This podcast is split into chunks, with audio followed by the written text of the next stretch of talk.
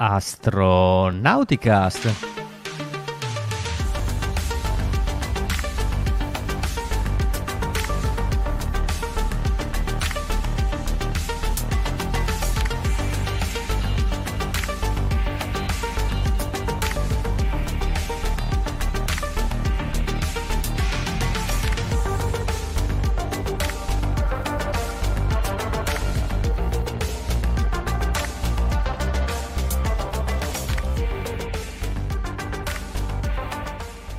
Astronauticast, eh, puntata 29 della stagione 16. Astronauticast è il podcast dell'associazione ISAA, l'associazione italiana per l'astronautica e lo spazio, e oggi è il 25 maggio 2023. 25 maggio ricordiamo che è anche il Toll Day e quindi don't panic. In questo momento sulla ISS l'angolo di rollio è di 1,01 gradi. Se volete interagire con noi durante la diretta potete farlo attraverso i social di riferimento che state utilizzando per guardarci, quindi Facebook, YouTube o Twitch, mentre se ci state ascoltando soltanto in differita nella versione eh, solamente audio, solo podcast, potete comunque comunicare con noi attraverso questi stessi canali che vi ho elencato, ma anche Twitter che è quello presidiato da Vero 24 ore su 24 o anche su forum astronautico dove la nostra community si scatena su ogni tipologia di argomento astronautico. Io sono Riccardo Rossi dall'Unione Terre d'Argine e con me, l'ho già uh, anticipato, da Verona. Da Verona vi saluta Veronica, buona serata. Da Darmstadt. Vi saluta Marco Zambianchi, ben ritrovati. E, e ultimo, ma non ultimo, da Arezzo. Dallo studio Lavanderia di Arezzo vi saluta Raffaele, buonasera a tutti. Raffaele che dalla chat mi dicono il buon eh, Ribombo Clat che non sei più nelle tenebre, quindi sei... Appunto, per, la mettevo per nascondere la lavanderia, ma... bene, bene, bene. Allora, questa settimana vi proponiamo una uh, puntata abbastanza ricca di argomenti, magari alcuni brevi, ma eh, la varietà di argomenti, la scaletta esplode. Certamente, come prima cosa, parliamo di un annuncio che è stato fatto questa settimana, che era abbastanza nell'aria, era atteso, cioè un annuncio da parte di NASA che ha insomma, comunicato un altro diciamo, possibile candidato per la costruzione del lander eh, lunare che dovrà eh, riportare gli astronauti eh, sulla superficie del nostro satellite. Si era già eh, palesata eh, SpaceX all'epoca, ma adesso abbiamo un nuovo, così, un nuovo vincitore del bando di concorso. Di chi stiamo parlando, vero? Stiamo parlando di Blue Origin che finalmente partecipa alle missioni Artemis eh, in maniera importante. Ricordiamo che nel 2021 la NASA aveva appunto eh, fatto uscire questo bando per creare un lander eh, che dal gateway arrivasse sulla superficie lunare and back e mm, avevano partecipato in tre aziende. Eccole qui, c'era la SpaceX ovviamente che poi ha vinto, c'era la Dynetics con questo lander con le orecchie alte alte per poter raccogliere la luce solare con i suoi pannelloni solari e, il, e c'era il lander, c'era il Blue Moon del National Team. E per una serie di motivi NASA aveva scelto SpaceX. Quali sono questi motivi? Intanto eh, aveva dato praticamente, vabbè, ovviamente aveva dato dei, um, dei, dei, punti requisiti. Necess- dei requisiti esatto, necessari da dover seguire. Tutte e tre avevano raggiunto questi, questi requisiti, ma con, aveva dato poi dei voti più o meno buoni alle varie aziende. C'era stata SpaceX che per quanto riguarda la gestione del, del lender del progetto, diciamo, era arrivata addirittura a ricevere un outstanding, quindi un wow, un me- meraviglia, bellissimo, fuori, da, fuori dal comune. un mecoglione. esatto, esatto. Mentre invece la Dynetics e il National Team ehm, avevano semplicemente eh, preso un very good, un, un buon 7, diciamo, dai. E poi c'erano dei, mm, dei requisiti um, tecnici, queste erano quelle della gestione del progetto, appunto, quelli tecnici e SpaceX e il National Team, um, cap- capitanato dalla Blue Origin, avevano preso entrambe un accettabile, invece la Dynetics, eh, insomma, mica tanto, mica tanto bene. Ma quello che poi ha fatto la differenza è stato il costo perché SpaceX aveva proposto eh, lo, lo, Human Landing System, questo, lo Starship versione lunare, a circa 3 miliardi di dollari, il National Team a 6 miliardi e la Dynetics a 9 miliardi, super giù. E quindi mh, mm, forte anche di questo outstanding nella gestione del progetto, aveva vinto SpaceX. E aveva vinto solo SpaceX però, perché la NASA all'epoca non aveva sufficienti fondi per poter far vincere due, um, due lander. Sappiamo che NASA è sinonimo oltre che di acronimi, acronimi è sinonimo anche di uh, ridondanza e quindi un lander solo uh, sì va bene, ma va bene all'inizio, dopo comunque serviranno un paio di navette, così come succede per la stazione spaziale, no? che abbiamo sì le Dragon, ma fra un po' arriverà anche il, lo Starliner della Boeing. E, e così e per questo motivo, ma soprattutto per il fatto che Bezos all'epoca si era un po' infastidito della questione e quindi insieme alle varie altre aziende partecipanti aveva mh, scritto una lettera aperta a NASA, non tanto a NASA quanto al congresso per chiedere a, al congresso appunto di dare più fondi a NASA per poter scegliere anche un altro lender. Mm, due anni dopo, 2023, è tornato, è uscito di nuovo questo bando o è stato creato un altro bando, adesso non, non ricordo con precisione, e um, chi, quali sono le altre aziende che hanno partecipato, quindi SpaceX no perché era già stata scelta, hanno partecipato il National Team e Dynetics e quelle sono le aziende, anche perché un, un affare del genere, un, un, progetto del genere, insomma, non sono in molti che riescono a costruirlo e, e, e a crearlo. E, um, la Dynetics di nuovo, eh, ok, buon progetto, ma eh, costa troppo e quindi ha vinto il National Team con capitanato da Blue Origin. Perché diciamo National Team e Blue Origin? Perché il National Team in realtà è un insieme di aziende che però è gestito da Blue Origin. Blue Origin è quella che mette i soldi e eh, tira i fili della questione mette i soldi perché eh, Bezos stesso aveva, si era reso disponibile a pagare un tot di tasca sua, Bez, insomma, di tasca sua, di tasca della Blue Origin, per poter eh, avere accesso a questo programma.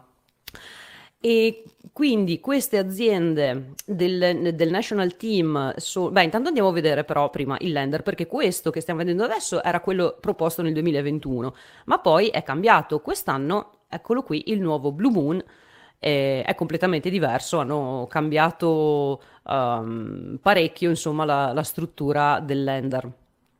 E, ehm, quindi chi è che lo costruisce? Di questo National Team fa parte la Lockheed Martin, come l'altra volta, ci sono le, tre, le stesse 3-4 aziende dell'altra volta, più ne sono state aggiunte altre due. La Lockheed Martin che creerà ehm, il CIS Lunar si chiama Transporter, cioè quel, quella parte di, di hardware, quel, sì, non so cosa sarà in re, in, nella, nella, realtà più avanti, ma sarà un, un, modulo, probabilmente quella parte di hardware che andrà a rifornire il, il Blue Moon eh, in volo, in orbita di preciso non, non, so i dettagli, ma così sarà. Comunque sarà rifornito in orbita e sarà la Lockheed Martin che andrà a creare questa, questa parte di progetto. Poi c'è la Draper, come l'altra volta, che si occupa della navigazione, quindi il sistema di guida, navigazione e controllo e di conseguenza anche del training eh, degli astronauti e delle varie simulazioni. E poi c'è la Boeing che si occupa dei sistemi di attracco perché il lander appunto dovrà attraccare al gateway. In più sono state aggiunte altre due aziende che già conosciamo, sono la Astrobotic e la Honeybee Robotics, che si occuperanno della parte cargo, perché in questo bando NASA ha richiesto non solo di poter trasportare degli astronauti um, da, dal gateway alla Luna e viceversa, ma anche di poter trasportare del cargo e parecchio cargo, cioè non solo quello strettamente necessario alla sopravvivenza degli astronauti, ma anche eh, di più, quindi uh, qualcosa che poi magari andrà a costruire anche una, una uh, stazione lunare, insomma, comunque qualcosa di più. Ecco. Com'è questo, questo Blue Moon? Dunque, come, come grandezza, diciamo, eh, intanto sarà lanciato sul New Glenn. Quindi dovrà riuscire a star dentro i 7 metri dei fairing del New Glenn e quindi le limitazioni qua iniziano già da questo punto. Eh, in totale sarà alto 16 metri e avrà mh, come peso, eh, peserà 16 tonnellate a vuoto e 45 tonnellate rifornito. rifornito di propellente. Poi ci sarà anche la parte del cargo, quindi una volta sulla Luna la massa eh, aument- aumenterà. Cioè, una volta sulla Luna, no, anche da terra, perché comunque dovrà trasportare il cargo da terra. Adesso vedremo più avanti. L'alimentazione di tutti e tre i, i, i, le proposte, di tutte e due le proposte, ma anche lo Starship, eh, sarà a idrogeno e ossigeno. E qui poi magari Marco ne parliamo un attimo perché anche sul forum ci, ci, siamo chiesti un po' come mai di questa scelta, ma la vediamo un po' dopo. Volevo continuare a mostrarvi invece le, le, le caratteristiche, cioè di, da, da cos'è composto questo lander. Allora, vedete, partendo dall'alto abbiamo le due antenne ad alto guadagno per comunicare eh, con terra. Poi abbiamo il serbatoio dell'idrogeno che è posizionato in alto ed è coperto da dei pannelli che fanno, fungono sia da pannelli protettivi del serbatoio che anche da radiatori. Più sotto abbiamo i serbatoi dell'ossigeno. I pannelli solari, ci sono anche dei pannelli solari, ma sono dietro e mi ha fatto un po' ridere la presentazione perché hanno detto eh no, non si vedono, sono dietro perché? Perché in questa grafica il sole è dietro, quindi i pannelli solari devono guardare il sole e quindi giustamente li abbiamo messi dietro e non si vedono, ma ci sono. E certo, poi invece quello certo. che eh, infatti, infatti, quello che vediamo invece qui davanti, che no, in effetti è un po' più importante magari da, da considerare, è il modulo dell'equipaggio con le scalette e quindi il modulo dell'equipaggio è basso, se vi ricordate invece il modulo, eh, cioè, il modulo, dell'equipaggio nello Starship è posizionato in alto, infatti per scendere devono fare un, una bella scalata gli astronauti, invece qui è stato posizionato in basso così il, il suolo è più facilmente raggiungibile. Eh, a fianco invece delle due finestrelle c'è il sistema di docking che è quello che si aggancerà poi al gateway, principalmente al gateway e poi vediamo perché una volta sulla Luna magari uh, potrà agganciarsi anche a qualcos'altro, non lo so, vediamo. Um, quando, è che andrà, quando è che lo useranno questo, questo Blue Moon? Inizieranno ad usarlo a partire da Artemis 5. Quindi come siamo messi adesso? Artemis 1 l'abbiamo fatto e va bene. Artemis 2 ehm, part- sarà, partirà nel 2024 e sarà quella missione con astronauti a bordo ma che non atterreranno da nessuna parte, quindi faranno un, um, un'orbita, un'orbita e mezza attorno alla Luna e poi rientreranno a Terra. Nel 2025, perché l'idea è proprio quella di fare una missione all'anno, eh, nel 2025 ci sarà Artemis 3 in cui gli astronauti scenderanno sulla superficie con che cosa? Con lo Human Landing System, con, con quello di SpaceX. Si inizia ovviamente con quello di SpaceX che era, sta, che era quello che era stato scelto um, all'inizio. E tra l'altro nella conferenza Bill Nelson dice, perché qualcuno gli ha chiesto Uh, ma quando è che mm, ci saranno degli astronauti ESA a bordo in qualche missione Artemis, magari in una delle prime? E lui diceva: Guarda, in, nella prima in cui scenderanno gli astronauti, tutti saranno americani, non, sarà, non sono ancora stati scelti. Sarà la prima in cui scenderà la prima donna eh, e il. Mm, com'era? La prima donna e il primo uomo di colore, non mi ricordo, c'era. Que- questa cosa sulla Luna, ma tutti comunque saranno americani, quindi mettiamoci via anche noi italiani che per adesso non vedremo eh, europei italiani o europei eh, sulla Luna. E, um, Artemis 4 invece è prevista per il 2028, quella sarà la prima missione in cui ci sarà anche il gateway magari è per quello che probabilmente ci, ci sono più anni di, di, distanza rispetto ad Artemis 3 e anche in quella si userà le, mm, il sistema di, di SpaceX, per, um, il sistema di atterraggio di SpaceX. Invece Artemis 5, in cui tra l'altro si porterà anche il modulo Esprit um, sul, sul gateway, quello europeo, e um, si userà, in questa si userà il lander Blue Moon e dovrebbe essere in grado di dare la possibilità agli astronauti di rimanere una settimana al polo sud lunare mh, mm, a fare IVA, attività extraveicolari, quindi eh, attività scientifiche e, mh, e, e, di esplorazione. Um, cosa, fa, cosa, fanno il, quelli del National Team? Quindi qual è la timeline uh, d'ora in poi, ora che sono stati scelti? L'idea è quella di fare ovviamente più test. Un test era già previsto anche nel bando, però insomma mi aspetterei che almeno uno, anche se non fosse nel bando, comunque lo si facesse senza astronauti, perché non si sa mai, e um, ne faranno un totale di tre o sì, di tre prima di far atterrare gli astronauti sulla Luna. I primi due eh, test con il Blue Moon saranno test dimostrativi, quindi um, atterrerà eh, in autonomia al polo sud e non ci sarà il rientro al gateway. Sempre in conferenza è stato spiegato che comunque potranno essere riutilizzabili questi, um, questi due lander, sebbene non abbiano il sistema per ritornare sul gateway. Adesso siamo ancora un po' distanti da, da, da, dai dettagli veri e propri, quindi diciamo un po' così, quello che, quello che sappiamo ad ora. In ogni caso, prime due missioni eh, senza equipaggio per, eh, per, per, dimostrare che il sistema funziona per l'atterraggio sulla Luna.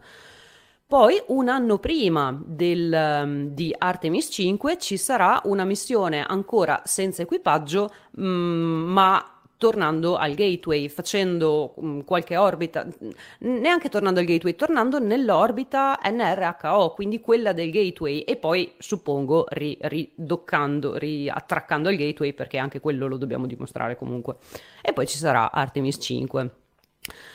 Le difficoltà di questo, di questo progetto sono diverse perché c'è la questione appunto del New Glenn, che non abbiamo ancora visto in volo, e poi c'è la questione dei propellenti criogenici che non abbiamo ancora dimostrato di poter intanto uh, stoccare, quindi uh, gestire nello spazio in, in un serbatoio a lungo termine dei propellenti criogenici.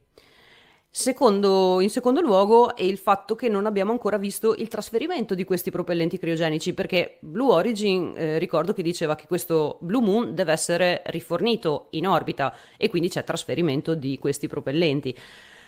E quindi tre difficoltà abbastanza importanti e da qui al 2020, cosa che ho detto Artemis 5, cos'era il 2029, e, anzi prima, perché prima dovranno fare anche gli altri due test, non c'è tantissimo tempo. Parlando dei propellenti criogenici, torniamo al discorso che avevamo fatto sul forum perché eh, effettivamente mm, eh, Gianmarco Vespia, che avete conosciuto in una delle ultime puntate del podcast, si è chiesto, va, che strano fa che tutti, qua, tutti e tre abbiano scelto dei propellenti come l'idrogeno e l'ossigeno, anche per i thruster di controllo d'assetto che invece per quelli di solito si è sempre usata o l'idrazina o comunque un propellente um, del genere, come si chiamano? Idro-. Ipergolici, esatto perché sono più affidabili, sono, ok, sono tossici, va bene, ma sono più affidabili, abbiamo visto che li, li stiamo usando da sempre, quindi funzionano e funzionano bene e li conosciamo eh, molto bene. Quindi ci siamo chiesti come mai era un requisito del bando, adesso noi, io il bando non l'ho letto sinceramente, ma leggendo il, l'articolo che ha scritto Marco, eh, quando lui ha detto che uno dei requisiti era la sostenibilità, perché i vari requisiti, eh, non so se li avevo detti prima, erano um, missioni, ok, fare missioni sulla Luna per almeno 30 giorni, essere sostenibile, atterrare in qualsiasi punto della superficie lunare, ospitare equipaggi numerosi per periodi prolungati e appunto assicurare il trasporto di carichi di massa eh, importanti. La questione della sostenibilità è stata interpretata come riutilizzabilità perché eh, di questo si parla negli ultimi anni.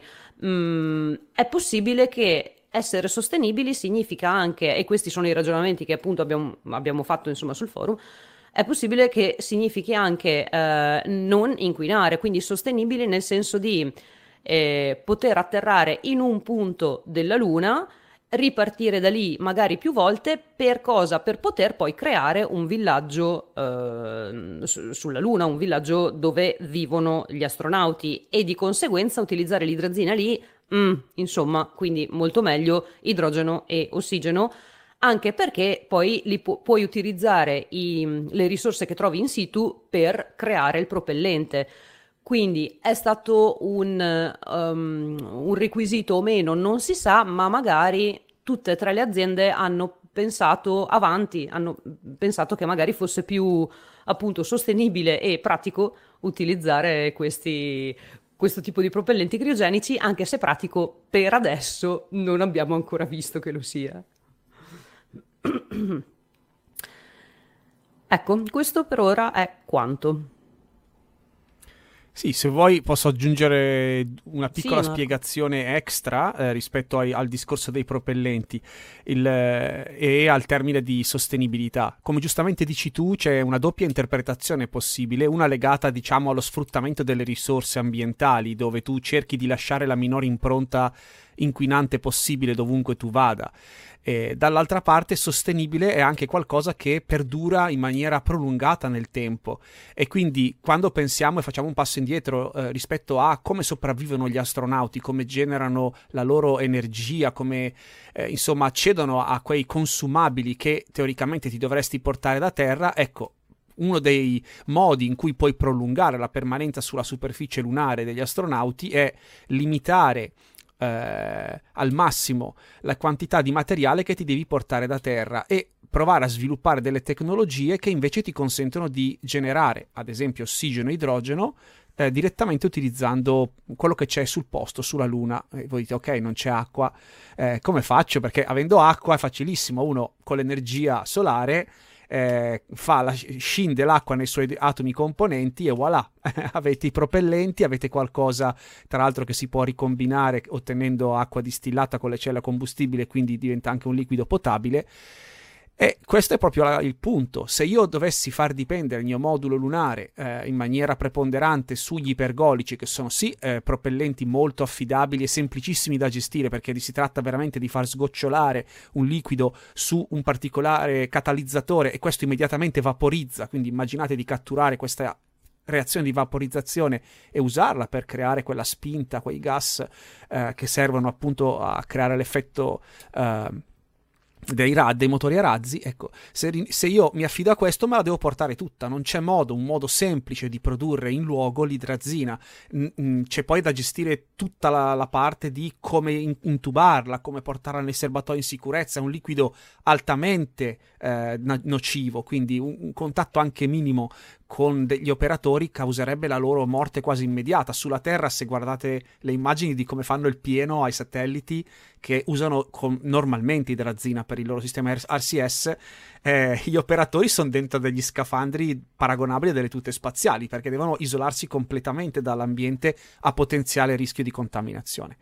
Quindi sviluppare queste tecnologie è una cosa chiave in, in, due modi. Uno, appunto, perché ti abilitano non solo a inquinare meno perché non muovi sostanze tossiche, ma anche a, a perdurare molto di più sulla superficie, a rimanere molto di più sulla superficie lunare perché puoi generare un liquido essenziale come i tuoi propellenti e l'acqua con cui fare una serie di cose, tra, importante per la sopravvivenza, sul posto. Numero due, perché combinati questi due sono tra i propellenti con il miglior impulso specifico. In pratica è uno dei propellenti più efficienti eh, a livello di reazioni chimiche che vi potete portare appresso nello spazio. Quindi inventare un modo per generare queste cose da risorse naturali presenti sul posto, immagazzinarle per lunghi periodi e, e significa anche inventare delle tecnologie che potete implementare su uh, veicoli spaziali che vanno uh, in missioni nello spazio profondo, verso altri pianeti per esempio.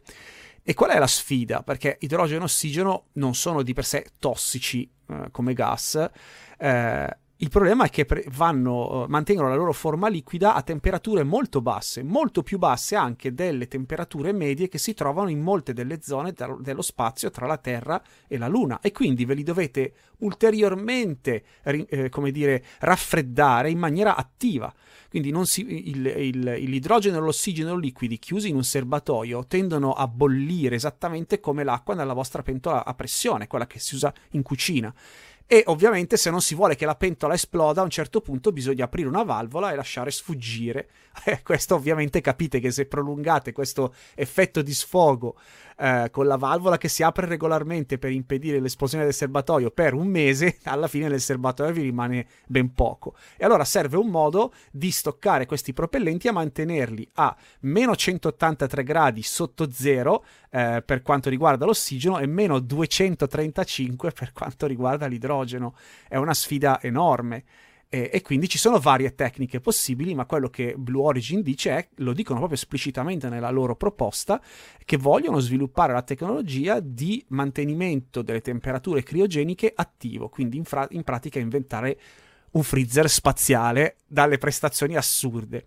Ovviamente sì, una volta che i liquidi vengono raffreddati vanno anche mantenuti con sistemi passivi, quindi immagino che insieme a questi freezer spaziali dovranno essere brevettate materiali isolanti estremamente efficienti, in modo tale che riduciate al minimo la necessità di eh, raffreddare attivamente le cose, quindi consumare energia. E, e, queste sono sfide importanti. Nessuno fino ad oggi ha dimostrato la capacità di stoccare questi liquidi criogenici nello spazio e nessuno è riuscito a fare un trasferimento di propellenti criogenici in quantità molto elevate, perché qui parliamo di centinaia di migliaia, se non milioni di litri potenzialmente, non in un singolo veicolo spaziale, ma nell'arco di una campagna esplorativa quello che è stato fatto fino ad oggi nello spazio è stato trasferire sì propellenti, eh, ma in piccole quantità su tubazioni di dimensioni ridotte, per esempio tra le Progress e la stazione spaziale. E quindi tecnicamente qualcosa è stato fatto, ma nel campo dei criogenici e di idrogeno e ossigeno in particolare è difficilissimo. Chiudo dicendo che l'idrogeno poi di per sé ha una molecola talmente piccola che molte delle tecnologie di eh, si, sigillanti, quindi eh, guarnizioni, giunture e quant'altro, sono una vera sfida perché la molecola è così piccola che sfugge molto facilmente da guarnizioni o ringhe e quant'altro. È un problema gigantesco che era stato già affrontato tanti anni fa quando si progettava il, ehm, il modulo lunare e da questo punto di vista anche lì insomma è una sfida nella sfida se SpaceX e Blue Origin eh, ne usciranno vincitrici, saranno due aziende che a livello mondiale eh, avranno acquisito nel loro portfolio di cose da vendere a terzi o da fornire in maniera esclusiva a terzi una, appunto una, un portfolio di tecnologie fantastico eh, che sarà abilitante a tutta una ulteriore serie di missioni nel, nello spazio cosmico al di là della Luna. Quindi interessantissima dal punto di vista ingegneristico questa, questa cosa.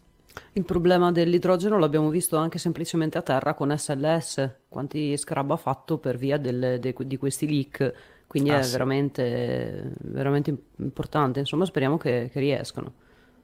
Assolutamente o anche gli stessi motori RS25 che tra le varie sfide tecnologiche che hanno dovuto superare in, anni, in, tutti questi anni di, di, onorato servizio, che anzi sono motori eh, con tanto di cappello, però insomma riuscire ad avere una camera di combustione a gestire l'iniezione dell'idrogeno è un'enorme complicazione che spesso ha portato altre compagnie a, a optare su mo- motori a razza più tradizionali con ossigeno, ma magari RP1 anziché eh, dell'idrogeno, nonostante l'impulso specifico che si possa generare, come diceva Marco, eh, superiore. Quindi non è, un, non è, una questione banale, stiamo parlando semplicemente del, del, travaso di carburante, quindi pensate poi anche a tutto il resto che stiamo parlando di ritornare in maniera stabile eh, sulla superficie lunare. C'è veramente tanta, tanta, tanta carne al fuoco e insomma adesso avremo così eh, nei prossimi anni di sicuro avremo questa breve pausa insomma che ci farà sognare col volo di Artemis 2 che però è, è comunque un, un, ordine di grandezza ancora lontano da quello che dovrà eh, avvenire con Artemis 3 o addirittura Artemis 5 con anche quando entrerà diciamo il Blue Origin eh, in lista per questa cosa insomma dobbiamo vedere il New Glenn e l'abbiamo già detto insomma eh, speriamo e adesso vorrei solamente fare il gesto dell'ombrello a Raffo, no, perché leggo la sua news che è scudi termici ad ombrello per mini fabbriche orbitali. Allora, io non è stata colpa mia, non volevo fare niente questa settimana e mi ero detto porta una cosa riciclata stasera. Questa settimana voglio stare rilassato. No, non riciclata, porta una cosa sostenibile. Sostenibile, sostenibile.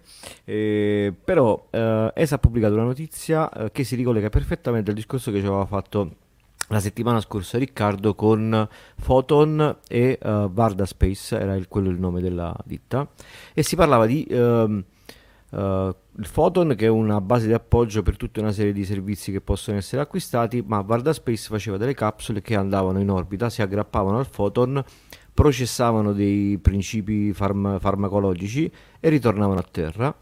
E qui si apre tutto un mondo di commercializzazione dello spazio, mini fabbriche, piccoli ehm, satelliti che vanno in orbita con il loro processo ehm, di produzione e gli elementi per produrre quella determinata mate- materiale, che può essere un principio attivo, una lega eh, o comunque superconduttori, queste cose qua che nello spazio sappiamo per vari motivi vengono molto molto meglio, mancanza di, eh, di, di atmosfera, microgravità e tutte queste condizioni permettono la produzione di, un, di, di materiali veramente molto molto raffinati e varie ditte si stanno affacciando a questo mondo. Varda nello specifico era uh, più orientata, mi sembrava di capire, nel farmaceutico, ma è stata um, presentata da ESA, adesso la condivido, uh, questa nuova ditta che si chiama Space, eh, Space, Forge, che è una piccola ditta, una piccola startup um, UK, uh, britannica,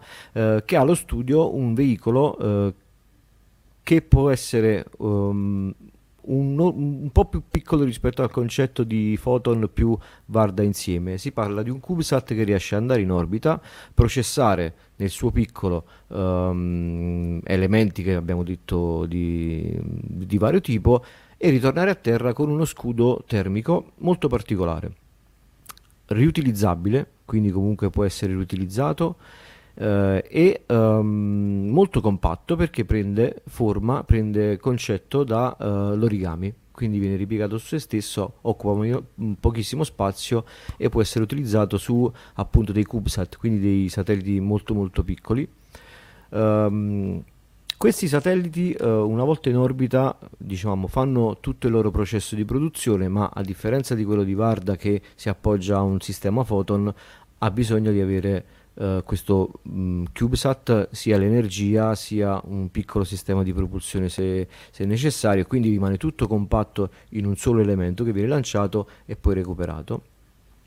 E quindi piccola, cioè altro mh, spazio per delle ditte che non hanno le disponibilità di Varda ma vogliono portare nello spazio un loro prodotto comunque hanno necessità di un tot grammi di quel principio farmacologico e lo mandano su un piccolo CubeSat della uh, Space Forge e lo fanno ritornare a terra in breve, quindi è tutto richiuso in questo pacchetto. Uh, prima di passare a questo um, scudo spaziale fatto a origami, uh, vi volevo dire che ci sono altri concetti di scudi chiamati origami.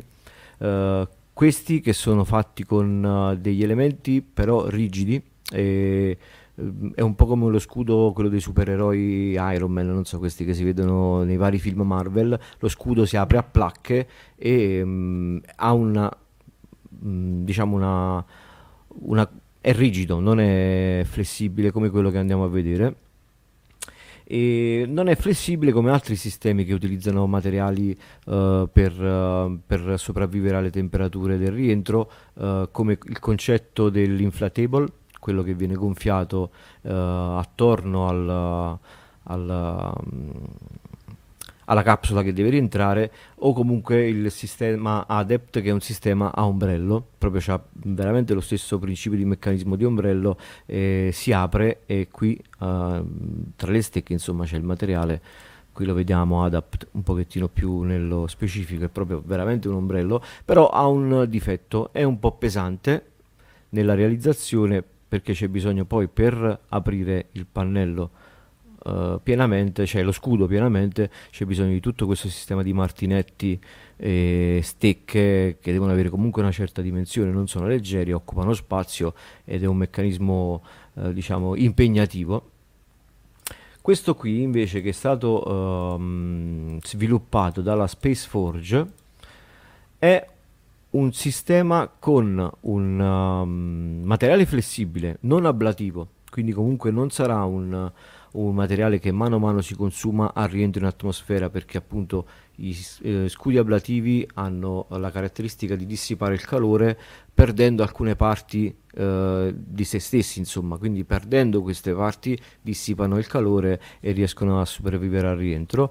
Eh, questo eh, scudo invece verrà realizzato su satelliti piccoli, quindi CubeSat con un peso, eh, adesso non so quanto può essere più o meno un CubeSat, ma immagino non più di una decina di chili forse, dipende poi anche dalla dimensione dei CubeSat. E quindi occupa Uh, riesce a stare in poco spazio e quindi comunque occupa meno peso e volume, ma una volta aperto diventa uh, più grande del necessario, cioè più grande di, un, di, uno scudo appunto di tipo classico rigido ablativo che magari poteva essere montato su un CubeSat o comunque su una capsula uh, stile classico come quella che si era vista di Varda Space e rallenta il satellite a tal punto da non rendere necessario l'utilizzo di un paracadute. Eh, quindi uh, dissipa il calore perché è abbastanza grande, quindi non per ablazione, ma per ra- radi- radiazione, credo si dica così, Marco, correggimi se sbaglio. Irraggiamento. Irraggiamento. Irraggiamento. Irraggiamento. Perde calore per irraggiamento, quindi non si consuma, può essere riutilizzato e evita al satellite di avere un paracadute perché può uh, rallentare la discesa a 30 km uh, orari uh, senza nessun uh, tipo di impatto distruttivo del carico che sta tras- trasportando in quel momento il satellite. Come fa a funzionare questo, questo, questo scudo? Richiuso lo vediamo, è come se fosse una, una capsula uh, che avvolge il corpo del satellite e aperto riesce ad aprirsi a fiore, insomma, con uh, queste pieghe che poi vanno a dargli anche una direzione di uh, spin, stabilizzandolo. Uh, qui vediamo la rappresentazione che mostra un tessuto che um, appunto ha queste righe uh, sulla, sul, diciamo sul, sui raggi. Questi raggi funzionano un po' come delle pale di una elica che vanno a dare lo spin a questo satellite rallentandolo e poi regolando anche l'apertura dello scudo. Uh, si cerca di aiutarlo nella, um, nel deployment con vari, uh, diciamo, varie zone a densità diversa del materiale. Al centro è più spesso, in una parte intermedia va un pochettino a, a diminuire di spessore per poi andarsi a sottigliare sulla parte più esterna. In questo modo ha una certa rigidità al momento del rilascio del sistema di apertura, comincia a girare per via di quelle alette diciamo, create dalle, dalle pieghe uh, del, del, dell'origami stesso, va a dare uno spin e girando, grazie alla forza centrifuga, si apre sempre di più e prende la forma piena, avendo anche poi poco, poca oscillazione, pur non avendo comunque dei motori o comunque dei sistemi di, uh, di raddrizzamento insomma, di orientamento riesce a mantenere un'oscillazione massima di 10 gradi sulla, sull'asse. E mh, di contro non è regolabile per quanto riguarda uh, la traiettoria di missione di rientro in orbita. Quello lì che abbiamo visto prima ADAPT uh, agendo su uh, la distanza dal centro delle stecche si riesce anche a variare un pochettino la geometria del, del um, dello scudo e si può anche variare poi di conseguenza la parabola di discesa per essere più precisi uh, nella, nella, consegna del carico. Però questi della Space Forge hanno nell'asso, qui intanto il materiale per come è flessibile, ecco, non riesco a mandare i video, però si vede bene che è un materiale flessibile.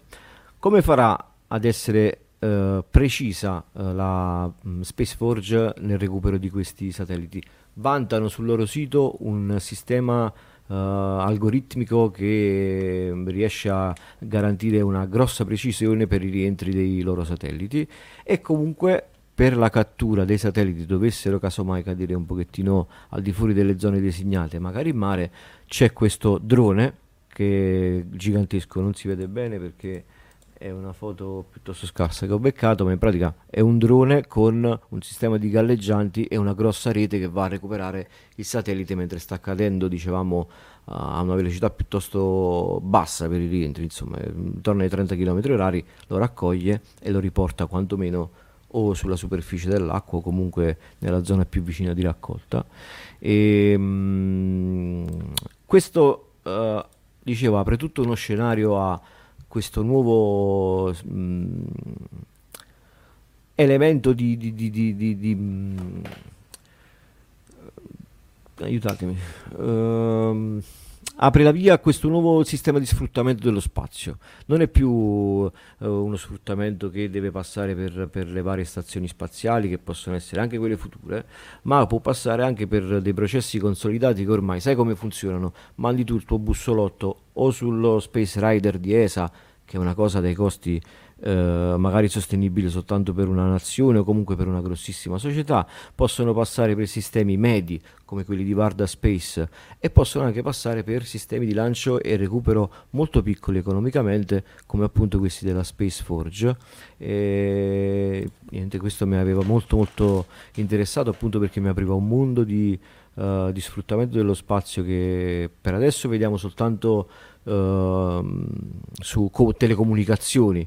Qui invece proprio si parla di produzione materiali, di cose che eh, serviranno tantissimo a terra. E poi tra l'altro il concetto della uh, produzione industriale di alto livello nello spazio è una scelta ecologica e sostenibile già di per sé, perché produrre elementi così uh, puri come può essere una molecola particolare, appunto, o il transistor, non solo uh, riduce l'energia qui sulla Terra perché noi per mandare quei materiali a sotto gra- 270 gradi o comunque per metterli in un vuoto o per eliminare delle impurità in questo modo consumiamo tantissima energia. Nello spazio invece eh, questi, queste condizioni ci, ci, sono già e eh, le andiamo a prendere gratis se non pagando il biglietto del viaggio. E, um, un'altra cosa dato particolare, se tutti i mh, uh, superconduttori della Terra fossero sostituiti in questo momento con dei superconduttori, uh, non dei superconduttori, chiedo scusa, dei microconduttori o i microchip, insomma, se fossero sostituiti in questo momento con dei uh, microchip prodotti nello spazio, si avrebbe un risparmio di oltre il 50% di consumo di energia a livello mondiale quindi bene che venga questo tipo di sfruttamento dello spazio. Ovviamente mi auguro che non siano eh, 80.000 satelliti nell'arco di 4 anni, eh, spero che sia una realtà un po' più piccola, però noi siamo andati a controllare la settimana scorsa il filmato della Varda che faceva il redocking con il Photon. E lì si giustifica la forma della Varda con la capsula perché manderà su la sua capsula che non necessita di grosso eh, sostegno se non quello energetico e di controllo di assetto della, del, dato dalla Photon e poi rimandano giù la capsula con quello che gli serve. Quindi mi è chiaro. Mi, no, mi è però direi quella cosa. Sì, più che altro secondo me è una, anche questa cosa, questo studio di eh, potenziali scudi termici così leggeri, così versatili, così anche passivi per avere meno mh, insomma, parti mobili e pesantezza intrinseca nello scudo termico, è una tecnologia che secondo me adesso sta esplodendo perché va un po' di pari passo col fatto che adesso abbiamo so, lanciatori come il Falcon 9, ma anche tutti gli altri lanciatori di, di, privati che riescono a buttare in orbita tantissimi CubeSat e quindi tantissime aziende possono fare il loro CubeSat e probabilmente adesso il problema era ma eh, Sai cosa sarebbe bello? Poter recuperare questi CubeSat, cosa che eh, adesso, cioè, non, salvo casi stra eccezionali, non si può fare e, e lì eh, c'è, la, c'è, la, gabola, nel senso il CubeSat è leggero, si può fare uno scudo termico, secondo me questo qua è fantastico, se funziona è completamente passivo, eh, autostabilizzante,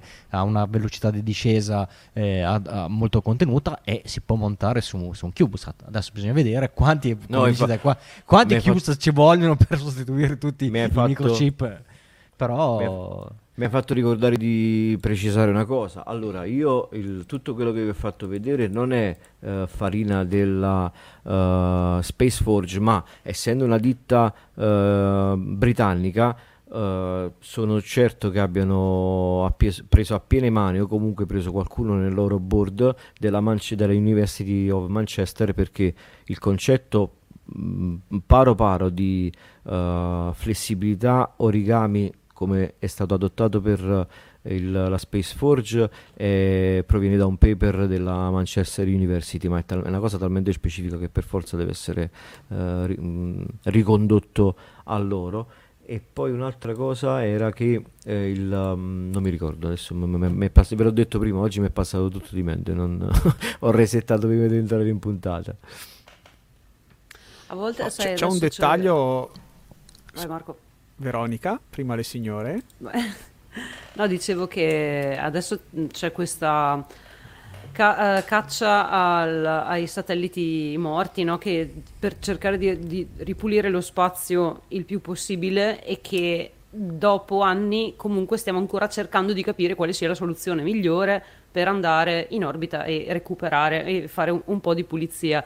Per fortuna adesso c'è questa nuova moda, tra virgolette, della appunto sostenibilità e della riutilizzabilità, quindi ci si mette anche un po' più di impegno per studiare queste soluzioni, perché tipo gli origami nello spazio ci sono da sempre, perché per riuscire a far, a far stare i vari satelliti, i vari pannelli solari all'interno dei fairing e poi poterli rilasciare nello spazio anche grosse sonde che vanno eh, nel, nel deep space, insomma, l'origami è sempre stata una soluzione ottimale. Questo qui è bellissimo perché è, è piccolino, con un solo semplice, tra virgolette, ma non è affatto semplice, ehm, pezzo di metallo piegato in quel modo o con quel tessuto fatto così, riesci a fare diverse cose, cioè non solo eh, proteggere il CubeSat, non solo farlo rientrare, ma riuscire a farlo rientrare con una stabilità, con un modo, creargli già lo scudo termico, quindi non servono ulteriori pezzi. È veramente, veramente bello questo progetto. Sì, sì, infatti ho detto se dovessi scommettere su qualcuno scommetterei su, su loro.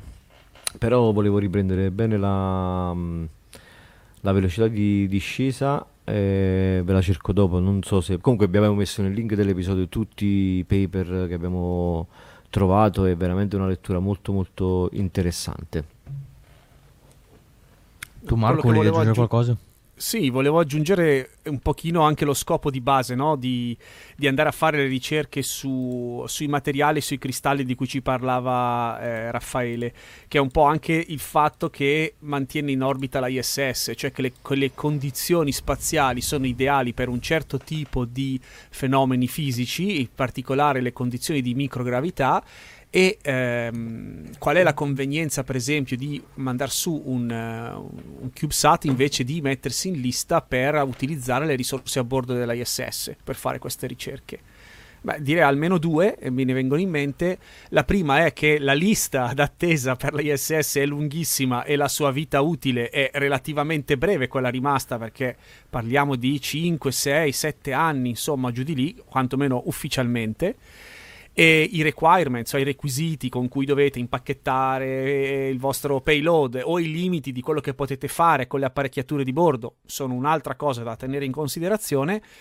E, e- e numero, due, e numero tre, direi, eh, che le condizioni di microgravità, la qualità della microgravità che c'è sulla ISS purtroppo cioè, è ottima, ma ci sono dentro gli astronauti e per tenerli in salute hanno una serie di attività, macchinari, compreso per esempio il tapirulano e altre cose che per quanto isolate dal resto della stazione, come dire, inficiano la qualità di quanto è buona la microgravità. Più è buona micro- il regime di microgravità in cui fate certi esperimenti, specie di crescita dei cristalli, ehm, meglio è. Tant'è che tanti anni fa si pensava di eh, staccare un elemento di Columbus eh, e mandarlo lontano dalla zona occupata dagli astronauti proprio per eliminare f- le vibrazioni create dai macchinari di sostenimento della vita degli astronauti o dagli astronauti stessi che lavorano nella stazione, quindi toccano, spingono, vanno a sbattere, picchiano su tastiere, eccetera, eccetera. Quindi fare questa cosa in scala ridotta,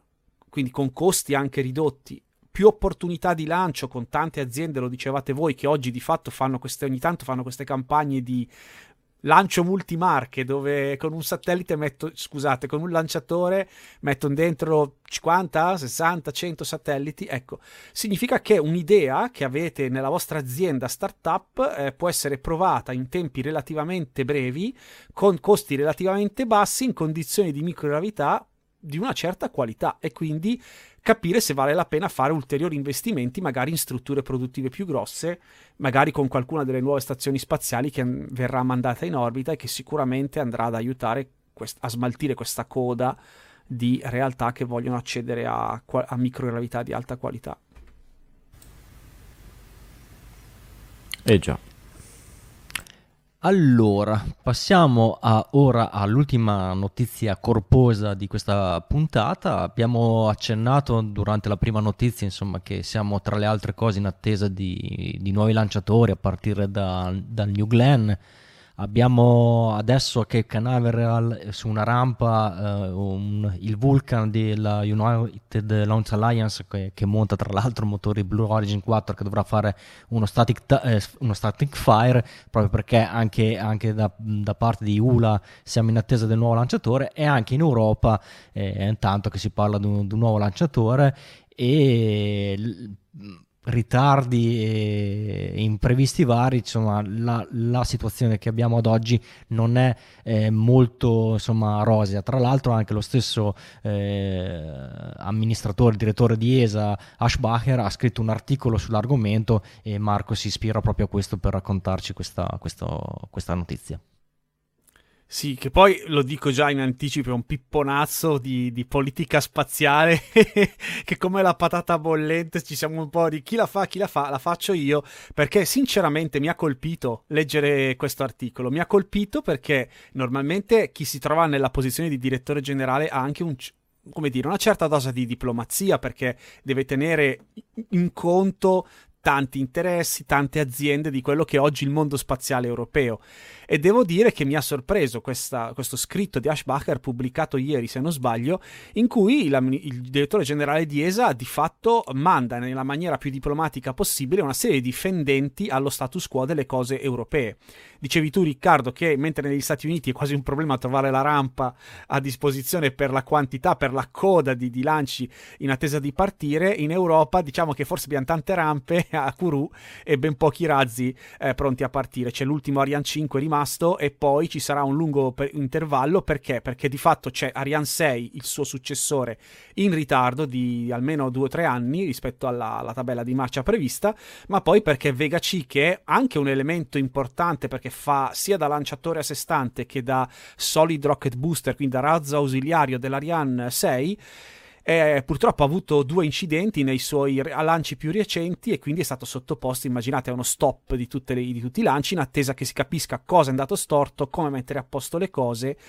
Si traduce in una crisi dei lanciatori, che è proprio l'argomento di cui eh, parla Ashbacher nella sua parte introduttiva, de, nella parte introduttiva del suo articolo eh, in cui riconosce questa crisi, dicendo che Falcon 9 quest'anno partirà probabilmente un centinaio di volte e l'Europa ha di fatto perso il suo accesso indipendente allo spazio. Ci si chiede cosa è andato storto, come siamo arrivati qui. Ma a parte fare un mea culpa tipo sessione di analisi dal vostro psicanalista spaziale, il problema da. esatto, no, tipo siamo no, ma non ce l'abbiamo, ah, autoflagelliamoci.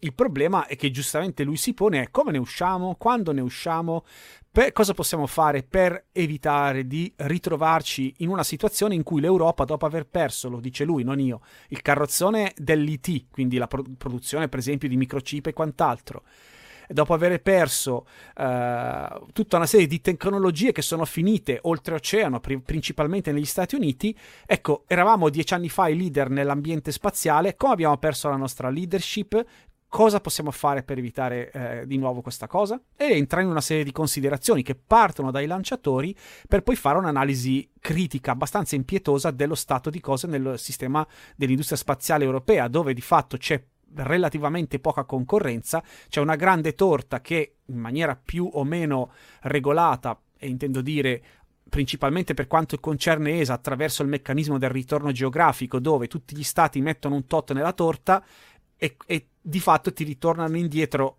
una percentuale di commesse proporzionale a quello che hai messo nel bilancio. Ecco, ideale da un punto di vista di accordo politico, problematico da un punto di vista della concorrenza, dello spingere all'innovazione, perché di fatto sapete già che la torta c'è e la spinta a migliorarsi viene solo da magari prendere qualche milioncino in più, ma non c'è questa competizione anche spietata, se volete, che vediamo negli Stati Uniti proprio l'altro giorno è fallita Virgin Orbit. È vero che il patrone è britannico, ma di fatto voleva inserirsi in un mercato che è principalmente americano. E quindi cosa suggerisce Ashbacher? Dopo appunto questa ammissione di colpa, dice che è importante, prima di tutto, e mi verrebbe da dire grazie al razzo con la R, eh, far partire il prima possibile Vega C e, e Ariane 6 e farli partire bene e, e, darci dentro col ritmo di lanci. C'è una coda veramente lunga di eh, satelliti in attesa di partire, alcuni hanno già cominciato a mandare all'aria i contratti già firmati con Ariane Space per passare ad altri. Non è facile perché lanciare un satellite con un altro lanciatore non è il Lego spaziale, dovete ricertificare, que- essere sicuri in altre parole che quel satellite non andrà in pezzi o non si guasterà per le vibrazioni e l'ambiente di, di lancio di quel particolare lanciatore, però è un problema grosso. Il secondo punto è quello di comple- eh, complementare i lanciatori europei finanziati con fondi pubblici con mini lanciatori che emergano da progetti principalmente finanziati da privati, in cui il settore pubblico funge da cliente di riferimento. Pa- paroloni per dire non possiamo più permetterci solo il monopolio di Ariane Space, non c'è nessun altro in Europa, specie per i carichi istituzionali, per scelta, che lanci Um, cioè non c'è nessuna azienda a parte Ariane Space che fornisca lanciatori per i lanci governativi, che sono oggi la maggior parte di quelli europei. Ci serve intanto introdurre questi privati. E come facciamo? Beh, cominciamo dai piccoli lanciatori, cosa che è possibile fare in parallelo. E quindi gli stati come ha fatto NASA per esempio per SpaceX, finanziano indirettamente lo sviluppo di questi nuovi piccoli lanciatori pagando un contratto, un contratto che a volte potrebbe andare male mi viene in mente ehm, NASA che ha messo vo- i Tropics a bordo di Astra Space, se non ricordo male, eh, e poi li ha passati a un'altra azienda. Il primo lancio è, andato, è saltato tutto per aria, però semini no, nella, nella, fiducia che seminando a, do- a 1, 2, 3, 4, 5 nuove realtà è molto improbabile che falliscano miseramente tutte e tu cominci a raccogliere nel lung- medio-lungo periodo i frutti di questa semina. Numero 3 Beh, pre- eh, avere a che fare con la complessità europea. Da un lato è fantastico che enti come ESA e Umezzate altri hanno riunito tante nazioni europee, una volta in concorrenza e se non in guerra, in un ambiente omogeneo, eh, armonioso, dove tutti lavorano insieme però vuol dire anche mettere d'accordo tutti e di solito quando si deve mettere d'accordo tanti interessi diversi ci si mette d'accordo su, sul minimo comune multiplo, no? che non è mai il top ma è sempre il meglio, la parte più bassa del, del meglio che si può ottenere. E quindi Ashbacher propone insomma di preparare i prossimi summit internazionali, questi sono ben due punti in cui lui entra poi nel dettaglio, preparare bene due cose fondamentali, un'idea di architettura, cioè come ci vogliamo andare nello spazio, con che mezzi? Razzi riutilizzabili o razzi a perdere? Eh, con quali tipi di propellenti? Il discorso che facevamo con Veronica sulla sostenibilità. Puntiamo su un certo tipo di propellente o su un altro? Ecco, preparare questa rosa di proposte tecniche e poi preparare i relativi budget. Poi andare dal decisore politico e dire guardate, queste sono le idee tecniche, questi sono i relativi costi, noi come agenzia non abbiamo potere decisionale, però abbiamo fatto per voi l'analisi, scegliete diteci cosa fare. Questo è un po' il riassunto del terzo punto, terzo e quarto punto. E nel quinto punto poi si attacca quello che secondo me è una mia interpretazione personale, ma è un po' veramente l'elefante nella stanza, che è il monopolio di Ariane Space. Quando pensiamo a quanto sia stato dirompente l'ingresso sul mercato di SpaceX, delle sue innovazioni tecnologiche, della dimostrazione che la riutilizzabilità sia sicuramente fe- tecnicamente fattibile e con un numero di lanci importante per ognuno dei booster, ecco, a- oggi Ariane Space sta di fatto riciclando in maniera più economica le tecnologie di, Ari- di Ariane 5 che ci dovrebbero portare intorno agli anni 30 di questo secolo, ma poi ci fermiamo lì, qual è il prossimo step? Non, non c'è un piano a oggi. E quindi il piano è quello di eh, piano piano t- transitare verso proposte di privati e mettere a gara la fornitura di servizi di lancio, cosa che oggi per i lanci governativi non funziona. Non ci sono gare per assegnare a, qual- a questo o quel lanciatore europeo le, i lanci di tipo governativo, perché non esistono alternative ad Ariane Space.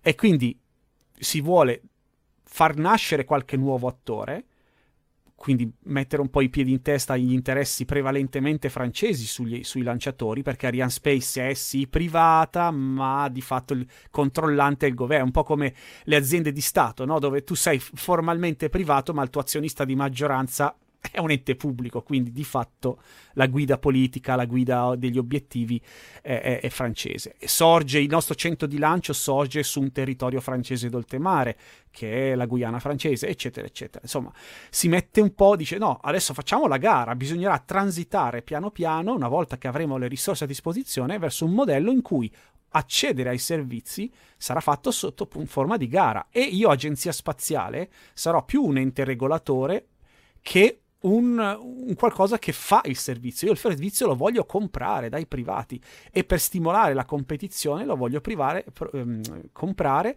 a seguito di una gara d'appalto, per esempio, dove c'è il miglior offerente. Cosa che piano piano ha imparato a fare la NASA nel corso degli ultimi dieci anni.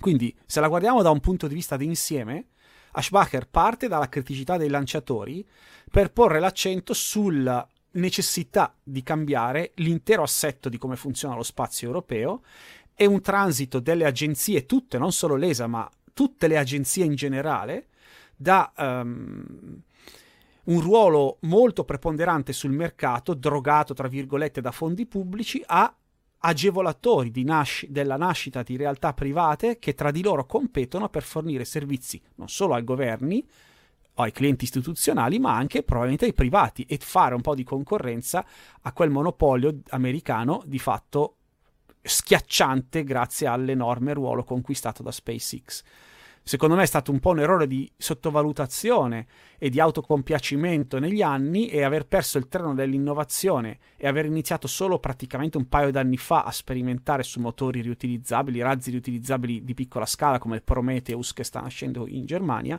è stato un errore di miopia che oggi paghiamo e lo paghiamo tenendo o i satelliti a terra o, pe- o andando a lanciare satelliti ESA su lanciatori americani, eh, come è stato fatto o come verrà fatto nei prossimi mesi.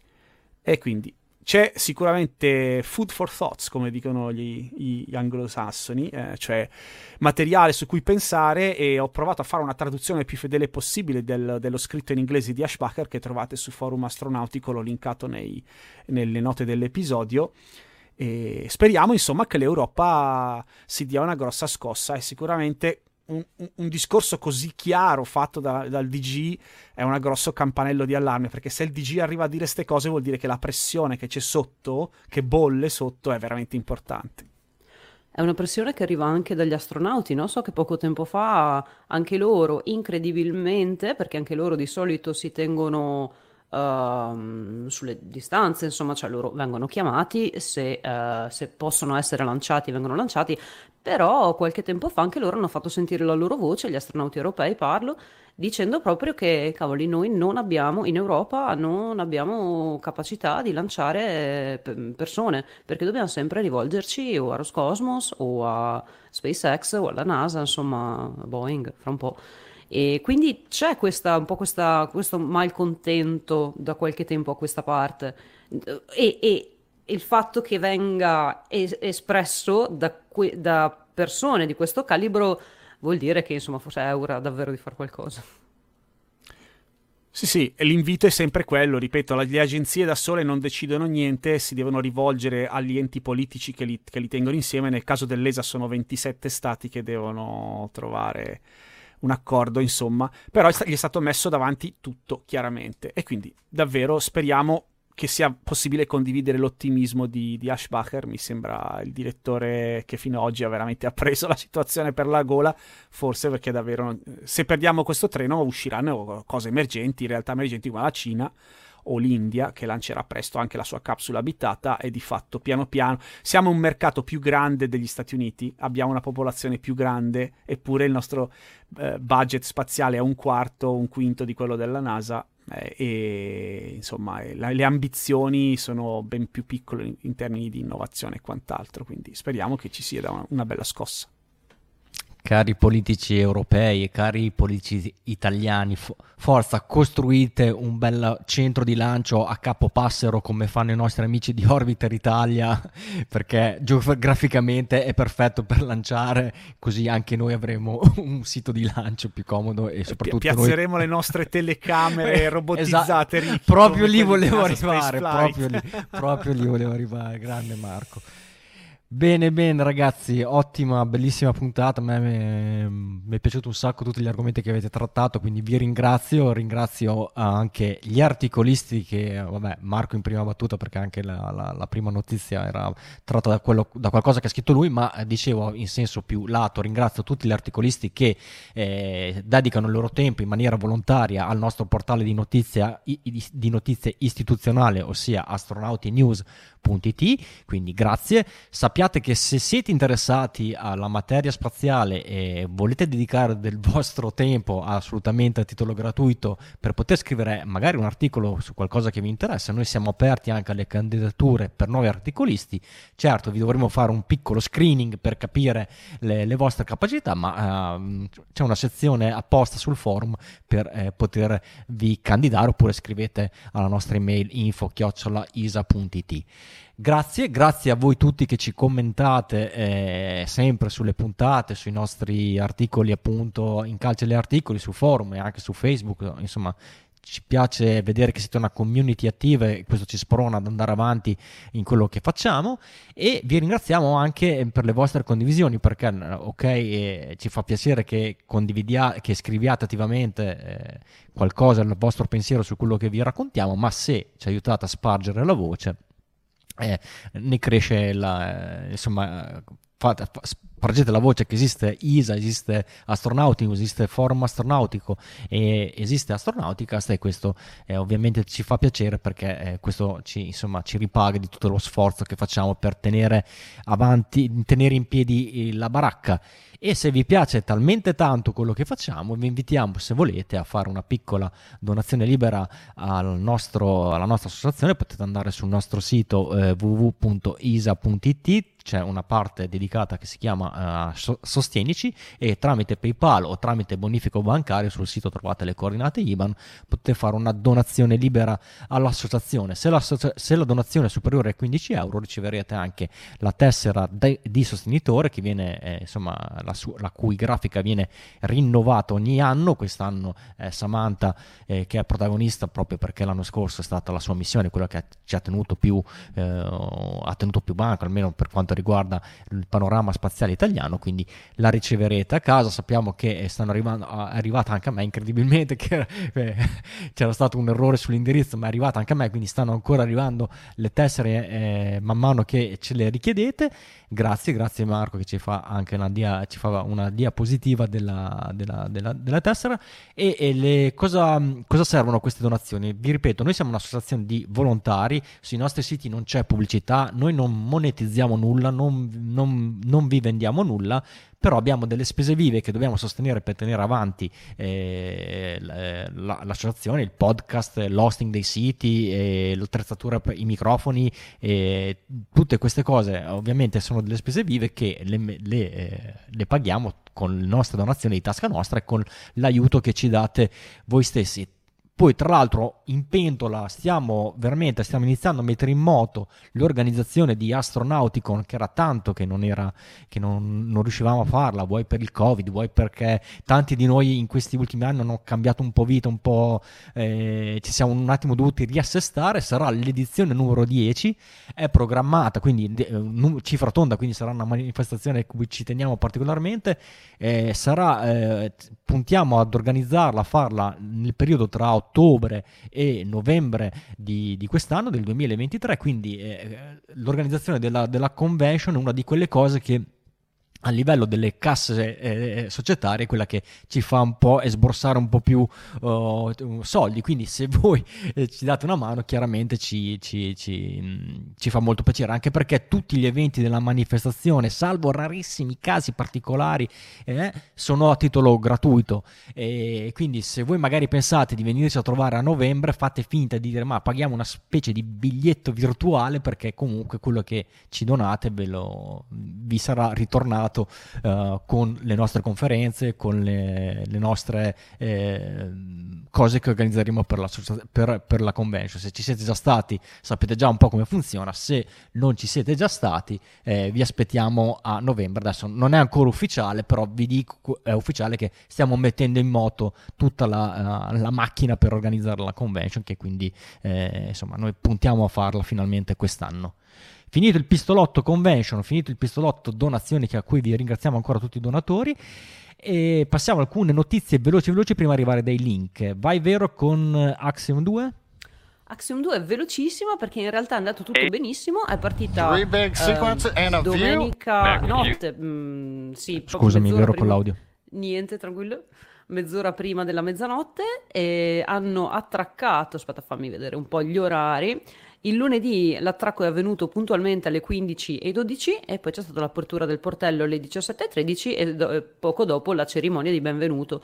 E, um, a bordo c'era um, Peggy Whitson che è stata eh, nominata e, be- e, benvenuta da più astronauti, ma anche dal, dal controllo eh, di terra, perché era, insomma, era da tanto che non volava, è la veterana eh, di, di, NASA come astronauti, quindi è stato un piacere che una veterana come lei ehm, abbia incontrato insomma, i, i giovani eh, astronauti, non solo che abbia volato con i giovani astronauti, ma poi anche sulla stazione spaziale, insomma, abbia incontrato i nuovi eh, astronauti del nuovo, del, del nuovo periodo. Ecco. C'era lei, poi c'era i, uh, uh, John Schaffner che era il, uh, il, pilota e i due astronauti del, um, arabi, eh, Al-Kar- Al- Ali Al-Kar- Al-Karni e Rayana Barnawi. E, mm, ecco, quindi una missione flawless, se non che, va bene, dai, ve lo, riccor- ve lo racconto in velocità, visto che è andata talmente bene che l'unica, l'unico glitch che c'è stato è stata una valvola di controllo dell'assetto del booster eh, c'è stato un piccolo leak ma, mm, che non, non, non, ha inficiato il lancio, ma potrebbe eh, creare delle difficoltà al rientro. Ci interessa mm, relativamente no, perché è, è, una valvola ridondante, quindi alla fine se non funziona quella funziona un'altra. E quindi ecco, insomma, Axiom Mi 2 fa... tutto bene. Mi fa particolarmente piacere rivedere Peggy Whitson in, mm-hmm. in orbita, sì, detto te, è tra gli astronauti americani è quella che ha eh, più, o, più, giorni nello spazio cumulativi nelle varie missioni, cioè dopo il resto, adesso vedo, stavo guardando la classifica su Wikipedia, su Wikipedia lei la undicesima, la posizione dalla 1 alla 10 è, co- è coperta tra, da, da, russi barra sovietici, quindi eh, bene Peggy, mi fa particolarmente piacere perché eh, ho questa immagine, avete presente quel documentario di National National Geographic presentato da Will Smith che si chiama eh, Wayne, eh, One Strange Rock che eh, tra le varie così, personalità eh, intervistate durante questo documentario che parla ovviamente della Terra ci sono anche alcuni astronauti tra cui Chris Heidfeld ma anche Peggy Wilson e mi aveva molto colpito che nel momento in cui l'avevano eh, intervistata lei si commuove perché magari all'epoca pensava di, di, non riuscire più a tornare nello spazio quando quindi raccontava la terra, la, vedere la Terra da cupola e tutte queste cose quindi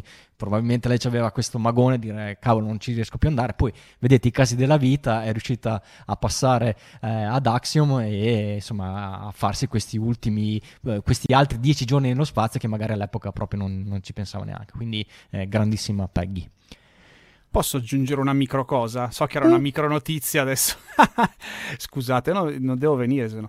Ehm, no, a me fa anche piacere, oltre al sorriso di Peggy, che come dici tu commovente, anche il sorriso di, di Rayana Barnawi, che è la prima donna saudita ad andare nello spazio e con un po' di, di, incertezze perché questo copricapo che deve portare probabilmente per non avere troppi guai al rientro continua a sfuggire, no? non obbedisce tanto alle leggi della, della microgravità ha sempre questo sorriso stampato in faccia che mi ha colpito tantissimo, soprattutto per un dettaglio stupido.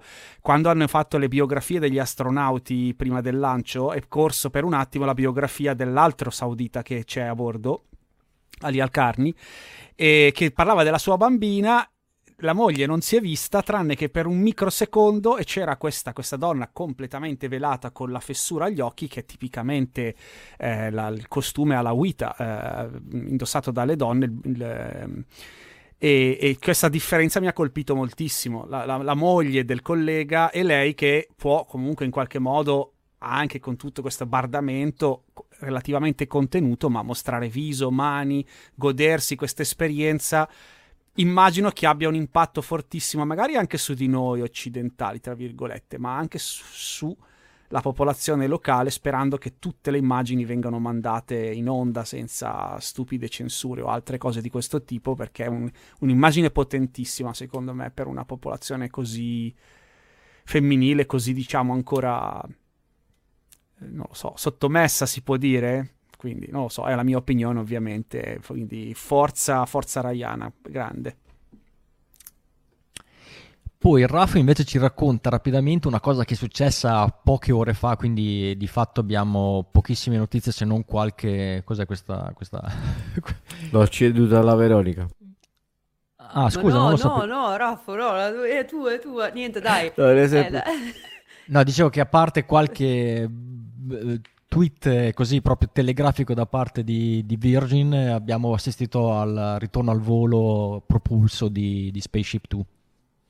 Esatto, esatto, hanno lanciato la, la Unity 25, la missione Unity 25, e dopo due anni che Virgin, Virgin Galactic, specifichiamolo, non volava, perché Virgin Orbit, come diceva Marco prima, è fallita, esatto, e invece è rimasta ancora viva Virgin Galactic ed è per quello che abbiamo visto il lancio eh, oggi. Un lancio con eh, sei persone a bordo, dammi una mano Raffo, eh, perché io ho seguito il lancio tecnicamente, Non ma ne so poi... niente, per questo Eh, l'ho perfetto. Io l'ho presa, ho detto aspettate, l'ha fatta la Veronica sul forum.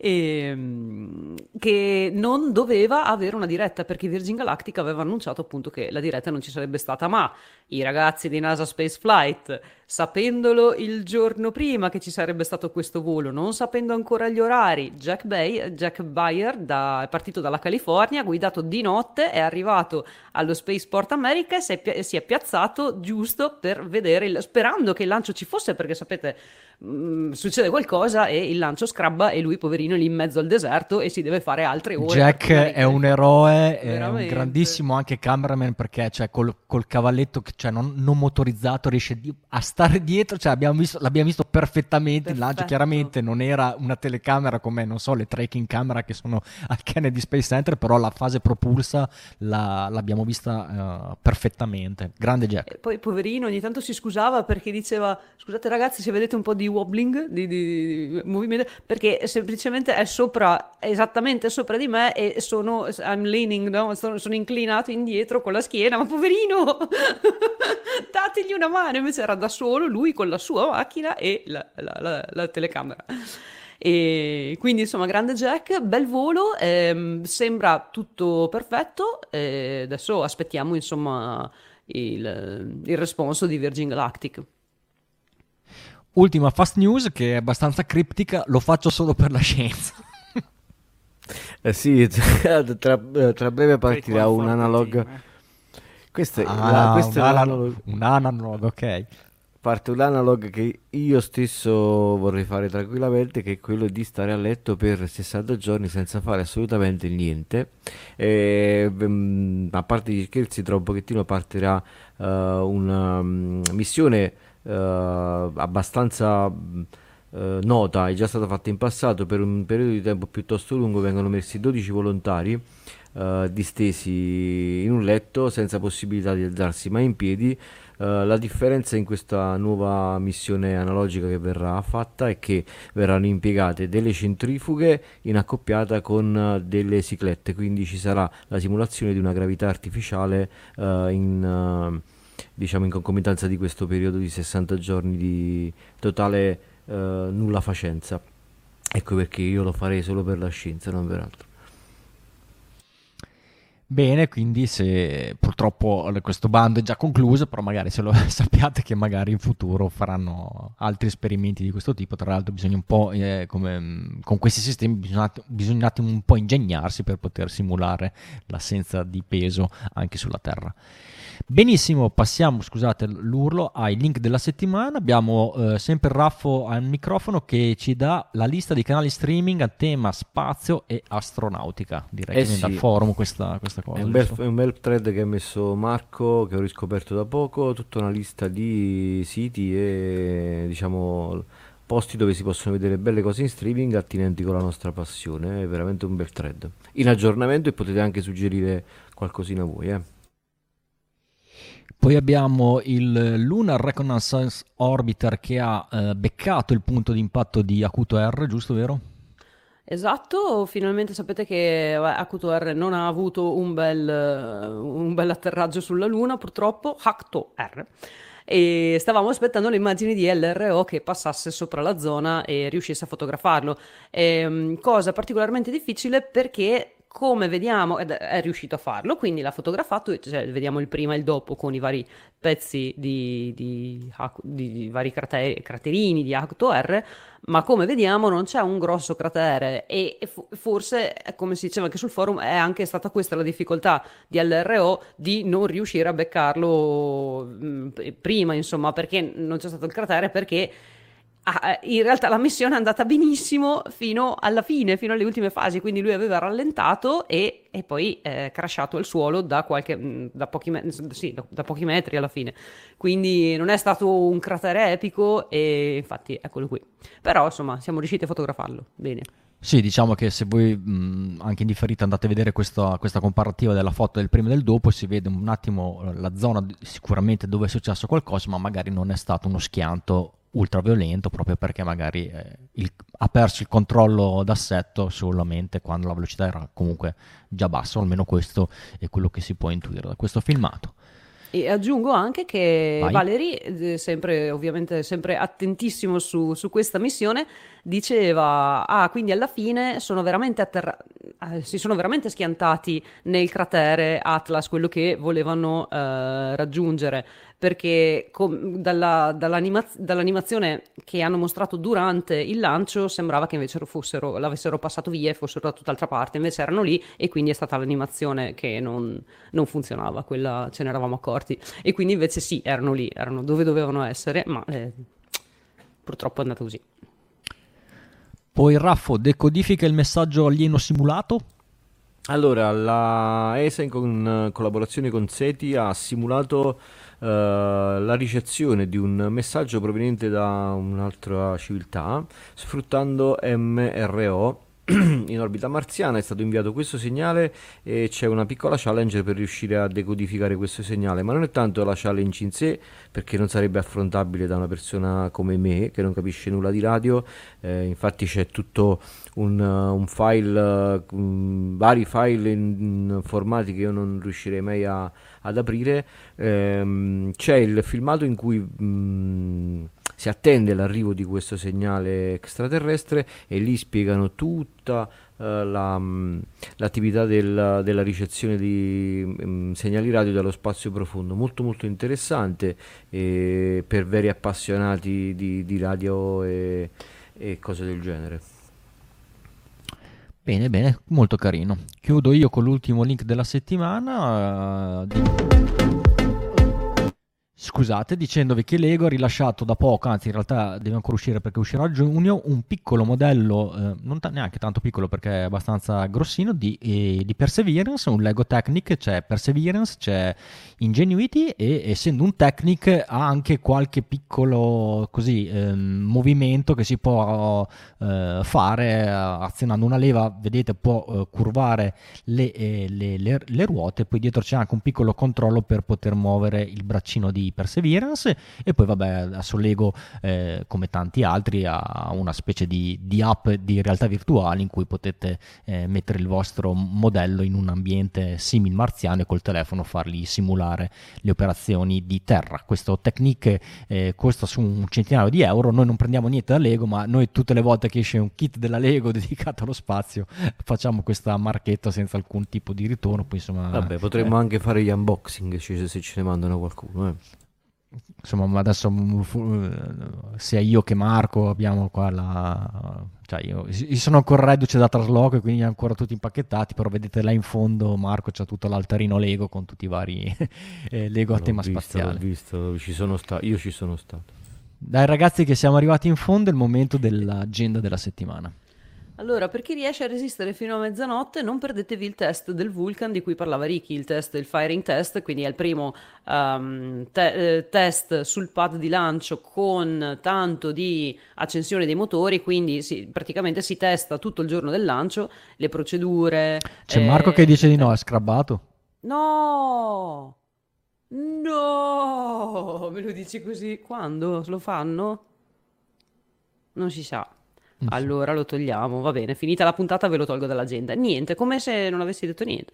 Allora, domani alle 5.30 di mattina c'è il lancio di un Electron invece e Coming to a Storm che hanno già scrabbato un paio di volte perché proprio a causa del meteo ed è, un, appunto, è una missione che eh, lancerà un satellite che va a studiare le, le tempeste, insomma il, il meteo ed è scrabbato a causa del meteo, quindi vediamo se riescono domani mattina alle 5.30. Sempre domani ci sono un paio di contatti Aris con eh, Axiom 2, se non sbaglio, no, con gli astronauti a bordo della stazione, perché ad esempio alle 18.32 c'è un contatto con Warren Hoburg, che non fa parte di Axiom 2, ed è però in telebridge con VK4 ISS perché la scuola sarà la St. Francis eh, Xavier High School del Canada mentre alle uh, eh, 19.31 c'è un contatto Aris con la The Children's Inn eh, al... dove, dove, dove, dove? Fammi vedere, in Maryland.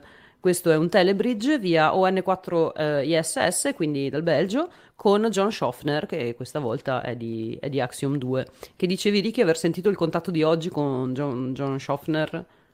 Sì, sì, mi è sembrato molto, molto spigliato, molto sul pezzo per quanto riguarda le radio, tant'è che eh, ha detto ma probabilmente questa è l'ultima domanda perché vedo che sto andando in loss of signal, che è una cosa che normalmente gli altri astronauti non vanno avanti a, a, a ruota, invece si vede che proprio lui stava guardando la footprint e quindi è riuscito a stoppare le domande poco prima e a sentire i saluti finali eh, de, de, della scuola, quindi bravo. Poi insomma ris- rispondeva a tono, magari c'era eh, la bambina che ha chiesto chiesto ma quali sono gli esperimenti che hai fatto sulla ISS, allora lui ne ha elencati due o tre e poi fa, e, e tra l'altro sperimentiamo anche la reazione dei bambini quando fanno i contatti radio con la ISS. Oh, ma dai che carino! sì, è, stato mo- è stato molto simpatico.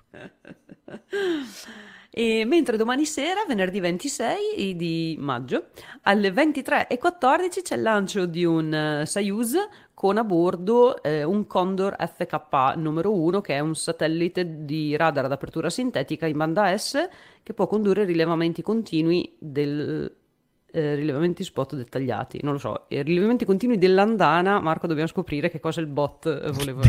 dell'andana con scappellamento a destra. Esatto, esatto. Questi botti Comunque, irriverenti. Scienze della, scienze della Terra. Ai, Sabato ai, 27. Ai. Abbiamo il lancio di un Falcon 9 eh, alle 5.25 di mattina con il satellite Badr 8, che è un satellite per telecomunicazioni. Parte da Cape Canaveral, complesso 40. Ma è stato scrabbato perché mi sa che l'avevo già. Eh, anche questo è stato posticipato. Sì, perché al Cape non tira un bel vento per via di meteo, eh, mi pare di capire che. Poi sempre sabato 27 alle 16, eh, se siete in zona Cuneo, quindi Bra, c'è l'incontro dal vivo, l'altra parte dell'incontro dal vivo, i satelliti nella vita di tutti i giorni. Come dicevo già la settimana scorsa, è una serie di incontri eh, con l'associazione Amici dei Musei di Bra, in collaborazione col Museo Civico Craveri di Storia Naturale e con Edoardo Marelli che è l'ingegnere eh, elettronico eh, che aveva lavorato in ESA e al centro mh, mm, e in Estec fondamentalmente dalle 16 alle 17 e trovate i dettagli poi nei, nei, nell'agenda. Alla sera di sabato 27 c'è un altro contatto Aris, però questa volta con la Russia, con San Pietroburgo e eh, l'incaricato sarà Andrei Fedyaev. Non ci sono live di solito con i contatti russi, però magari chissà se si possono ascoltare. Nel caso si potessero ascoltare, sapete sempre che su Twitter Ricky mette sempre la mappina. Sì, e... San Pietroburgo all'inizio si, si, sente, però ad esempio penso che sia lo stesso contatto che dovevano fare la settimana scorsa e poi non è stato ah, fatto. Ma, fatto. ma sì, con i contatti russi, almeno questi, questi, qua che hanno anche pochissima, mm, così, eh, pochissima descrizione sul, sul, file a cui usa anche Vero per, le, mm, per, per compilare l'agenda, magari sono, vengono rimandati. Comunque, se, mm-hmm. c'è, se c'è qualcosa, orecchie aperte aperte, mettete la vostra radio a 145.8 e se arriva qualcosa lo prendete. Domenica 28 invece alle 16.25 abbiamo un altro contatto Aris, sempre con la Russia, però questa volta con il Tatarstan, eh, con Musliumovo e lì l'astronauta incaricato sarà Dmitry Petelin. Passando alla settimana prossima abbiamo lunedì mattina il lancio di un eh, vettore indiano GSLV Mark II alle 7.12 Poi vediamo cos'altro abbiamo. Lunedì non abbiamo più niente. Passiamo a martedì con il lancio di un lunga marcia 2F con la Shenzhou 16 che partirà alle 3.28, però è quindi un po' difficile. Ma poi cine- a parte che è un lunga marcia 2F che è eh, sì, con, con equipaggio, no? Shenzhou? No, è una cargo, non mi ricordo. Quindi volo con equipaggio verso la stazione spaziale cinese. Esatto, chissà, magari fanno anche il live. E poi, sempre martedì 30, abbiamo il lancio di un Falcon 9 con un altro gruppo di Starlink, questo alle 12.42 eh, dal complesso di lancio 40. Passiamo a mercol- mercoledì 31 in cui eh, i primi due lanci che vedo in agenda alle 2 di notte probabilmente non sono reali perché è un, uh, come si dice, un... Um, vabbè, punto di riferimento, ma no, no, non possono essere insieme. Ci sarà il lancio invece di uh, un altro Falcon 9 con un altro gruppo di Starlink, questo alle 7.27 di mattina di mercoledì 31. E poi passiamo a giovedì 1 in cui abbiamo un possibile contatto Aris con l'Amur State University, quindi sempre Russia a Blagoveshchensk, Blagoveshchensk con Dmitry Petelin. E io intanto e... veramente ho controllato esiste il Tatarstan, io non l'avevo mai sentito. E alle 21.30 torniamo noi ovviamente con la prossima puntata di Astronauticast. Eh, sono stato... Son... Ero distratto io? In Tatarstan. O, o, o, o, l'hai detto che c'era il distacco e, la, e lo splashdown di Axiom? Non l'ho detto, bravo, non l'ho detto. Martedì 30 c'è il distacco e lo splashdown di, della nave. sì, però forse non si sanno ancora gli orari bravo. precisi.